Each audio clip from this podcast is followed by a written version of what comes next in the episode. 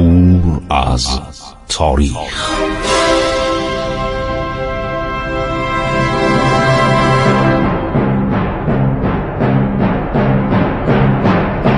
کاری از گروه جوان و اندیشه رادیو جوان.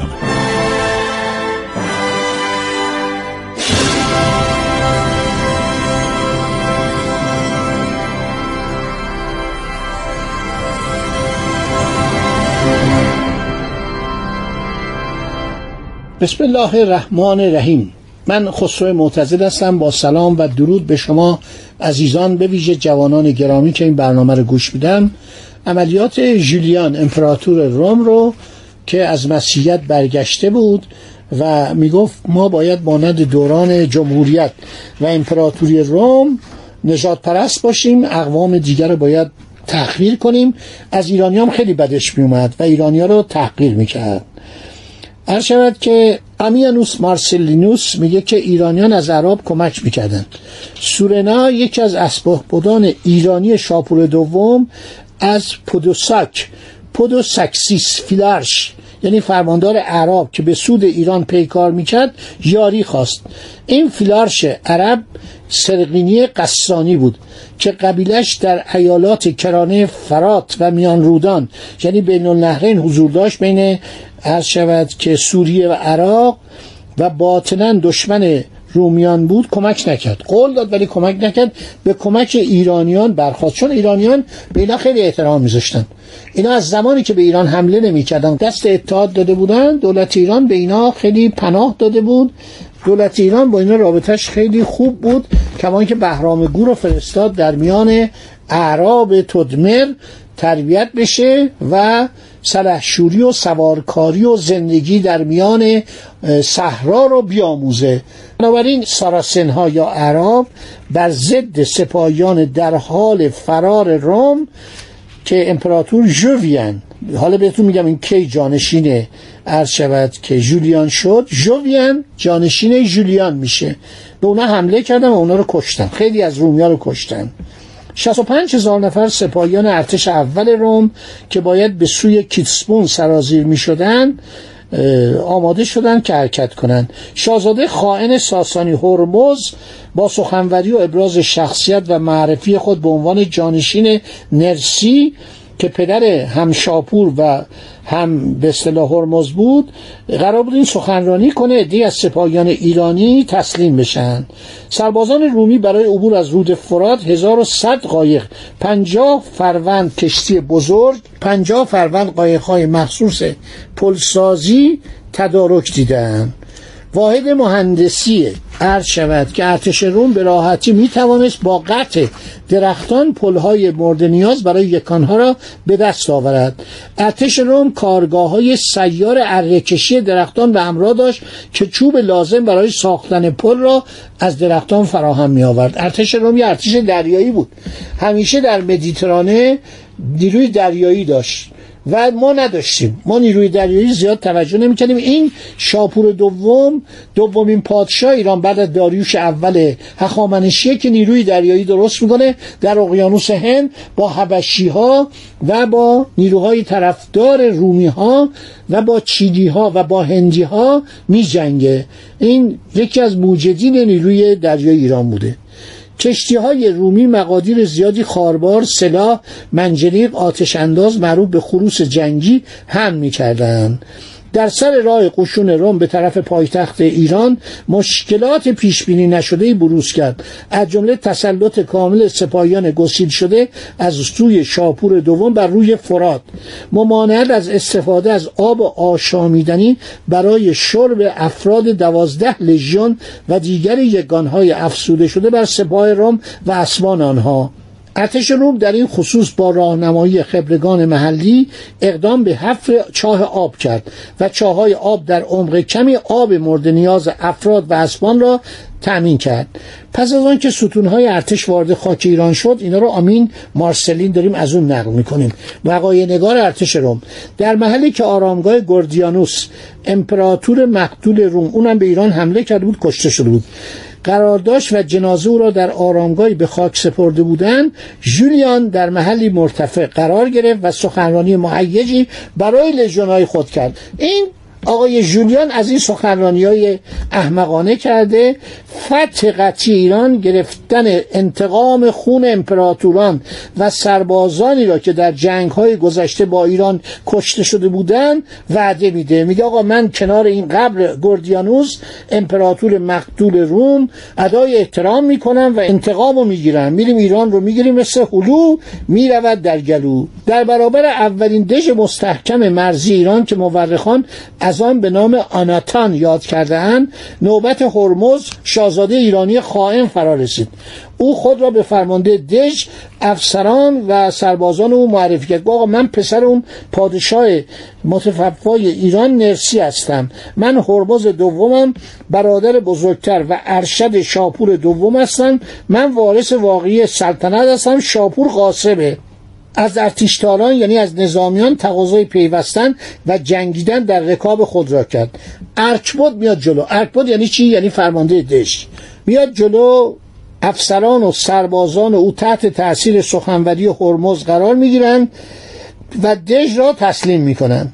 جولیان که از همه ایرانیان تنفر داشت و به دیده تحقیر به ایرانیان مینگریست، برخلاف وعده هرمز دستور به اسارت گرفتن همه تسلیم شدگان را صادر کرد و رومیان آنان را برای بیگاری به نقطه دورافتاده‌ای در سوریه گسیل داشتند. سپس به دستور جولیان دژ یاد شده را در آتش سوزاندند.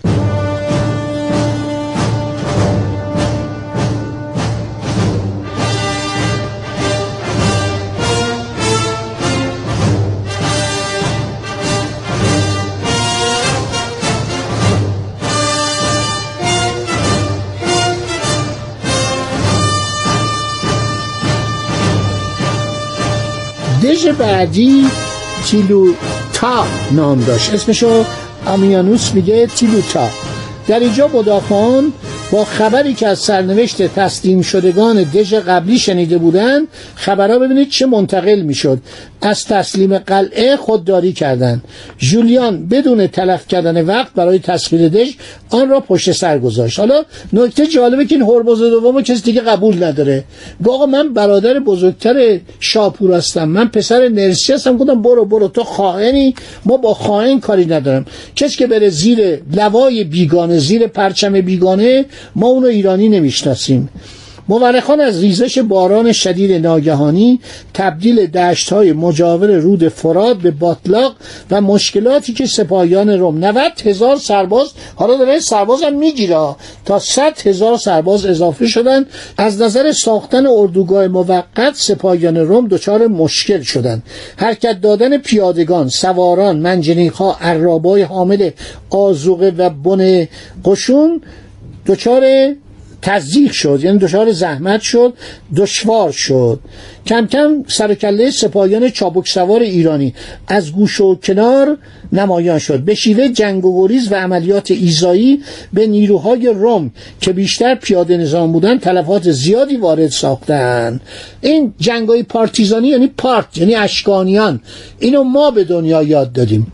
اشکانیان دشمن می آوردن وارد کشور می کردن، با جنگ های ایزایی، با جنگ و گریز، با شبیخون بیچارش می کردن. من یک کتابی هست که بعداً در همون زمان ها یعنی بعد از اسلام نوشته شده، بر اساس کتاب های ساسانیان، آداب جنگ و شبیخون رو یاد میده. من اینو براتون خواهم خوند، ببینید چقدر اینها وارد بودن در جنگ های پارتیزانی، یعنی جنگ هایی که دولت پارت، اقوام پارت اشکانی ابداع کردن.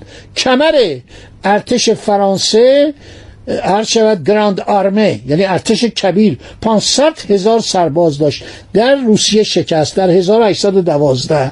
برای اینکه عملیات ایزایی اینا رفتن مسکو رو گرفتن، کرملین رو گرفتن، ناپلئون رفت اونجا، شهر تخلیه شده بود. کاری که شاه عباس میکرد، کاری که قبل از او شاه تماس کرده بود، کاری که قبل از او شاه اسماعیل کرده بود، شهر رو تخلیه میکردن، هیچ چی در شهر پیدا نمیشد.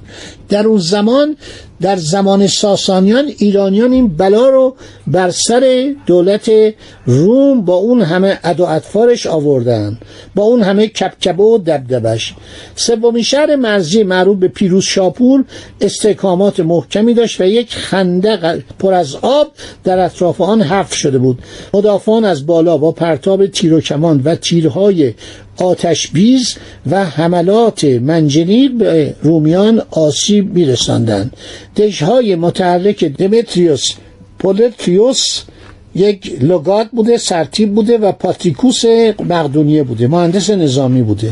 تعدادی برج متحرک که آنها را به نیروی گاو می‌کشیدند میاره وسط و به سوی شهر پیشروی میکنند. از بالای برج‌های چوبین همسد با باروهای دژ نظامی پیروز شاپور این مهاجمین به حملات متقابل با تیر و کمان و نیزه و منجنیق به مدافعان میپردازند که بعد از چند روز پادگان شهر از سر استقرار تقاضای تسلیم میکنه. هرمز خائن اینجا میاد و میگه اعدام نکنید مدافعانو، به اینا اجازه میدن که از شهر خارج بشن. قشون روم وارد شهر نمیشه، خاروار و اموال مردم رو به غارت میبره و به خاطر هرمز مزاحمتی ایجاد نمی کنن. امین مارسلین یک اشاره میکنه به یک ابتکار ایرانیان. در دشتی که در اطراف تیسفون قرار داشته، ایرانیان با باز کردن سد یا استفاده از بالا آمدن آب رود فرات دشت را تبدیل به باتلاق کردند. جولیان برای عبور سربازان دستور میده نجاران ارتش درختان خرما را ببرند. پس از قطع قطع کردن آنها، افراد رومی از روی تخته ها عبور می کنند. در یازده میلی تیسفون یک دژ نظامی مستحکم سر راه رومیان قرار داشت. مدافعان مستقر در دژ راه را بر سربازان دشمن می گیرند. با ریختن گلوله های مشتعل از قیر سوزان، از نفت و غیر ایرانی‌ها در جنگ استفاده می‌کردند. تلفات سنگینی بر رومیان وارد می‌سازند. یگان مهندسی ارتش روم یک نقبی حفر می‌کنه و مهاجمان وارد شهر میشن. همه مدافعان و مردم شهروند رو به قتل میرسانن. فرماندار شهر نیز اعدام میشه. چرا؟ چون هرمز بیاد بهش که همکاری کن، میگه تو خائنی. آب دهان به روی صورت شاهزاده خائن عرض شود که پرتاب میکنه. شاپور دوم از روزها پیش چند لشکر را به فرماندهی مهران، یکی از ارتشبداش و عده‌ای از افسران مجرب، همراه با یگان عرابه جنگی و یگان منجنیق برای جلوگیری از نزدیک شدن سپاهیان مهاجم گسیل می‌داره. حالا اینا دارن میرسن به کجا؟ به شهر تیسفون، که شهر تیسفون رو بگیرن. آرزوی عرض شود که دیدن شهر تیسفون رو دارن. این امپراتور میگه اگر من تیسفون رو بگیرم ایران رو گرفتم. ماجرا رو همینجا ختم میکنیم تا برنامه بعد که بگیم چه اتفاقی افتاد. خدا نگهدار شما، روز خوشی داشته باشید به امید روزهای بهتر آینده.